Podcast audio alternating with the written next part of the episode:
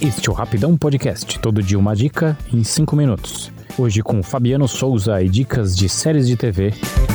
Você pode encontrar a gente nas redes sociais. Facebook, Twitter e Instagram, basta procurar por Rapidão Podcast. Você também pode nos mandar um e-mail em contato@rapidãopodcast.com.br.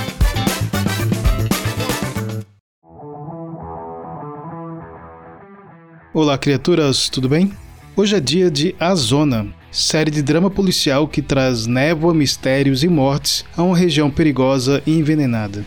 Um grande acidente com vazamento acontece durante protestos em frente a uma usina nuclear no interior da Espanha, deixando centenas de mortos e feridos em uma enorme zona de exclusão, onde poucos podem entrar e ainda assim com roupas de proteção e medidores de radiação. Em eventos dessa magnitude, todo tipo de trabalho arriscado é necessário para conter o espalhamento da contaminação. Um trabalho de rescaldo, desde limpeza de floresta até caça de animais contaminados. Só para lembrar, até hoje encontram na Itália e Alemanha javalis que se tornam radioativos por causa da alimentação em lugares contaminados pela nuvem que saiu de Chernobyl após aquele acidente lá em 1986, na época ainda da extinta União Soviética. Na série, além dos trabalhadores legalizados, vários contrabandistas operam nas regiões abandonadas para recuperar todo tipo de carga, desde motores a cigarros radioativos, para venderem em mercados ilegais, bem próximos a pequenas comunidades criadas para abrigar aqueles que perderam tudo na tragédia.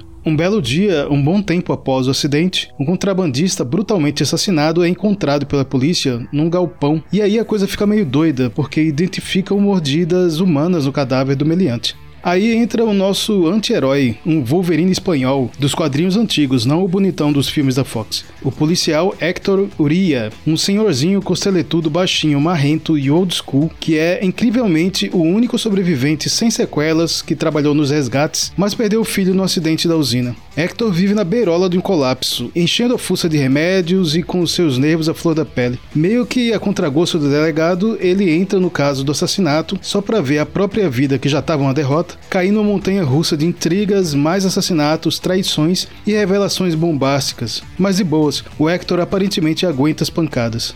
A zona brinca com a tensão entre horror, ficção e realidade, deixando sempre aquela sensação de vai dar merda. A gente se pergunta o tempo todo: tem bicho ou não tem bicho? O homem é o bicho do homem? E ainda tem um inimigo invisível que está sempre lá, rondando.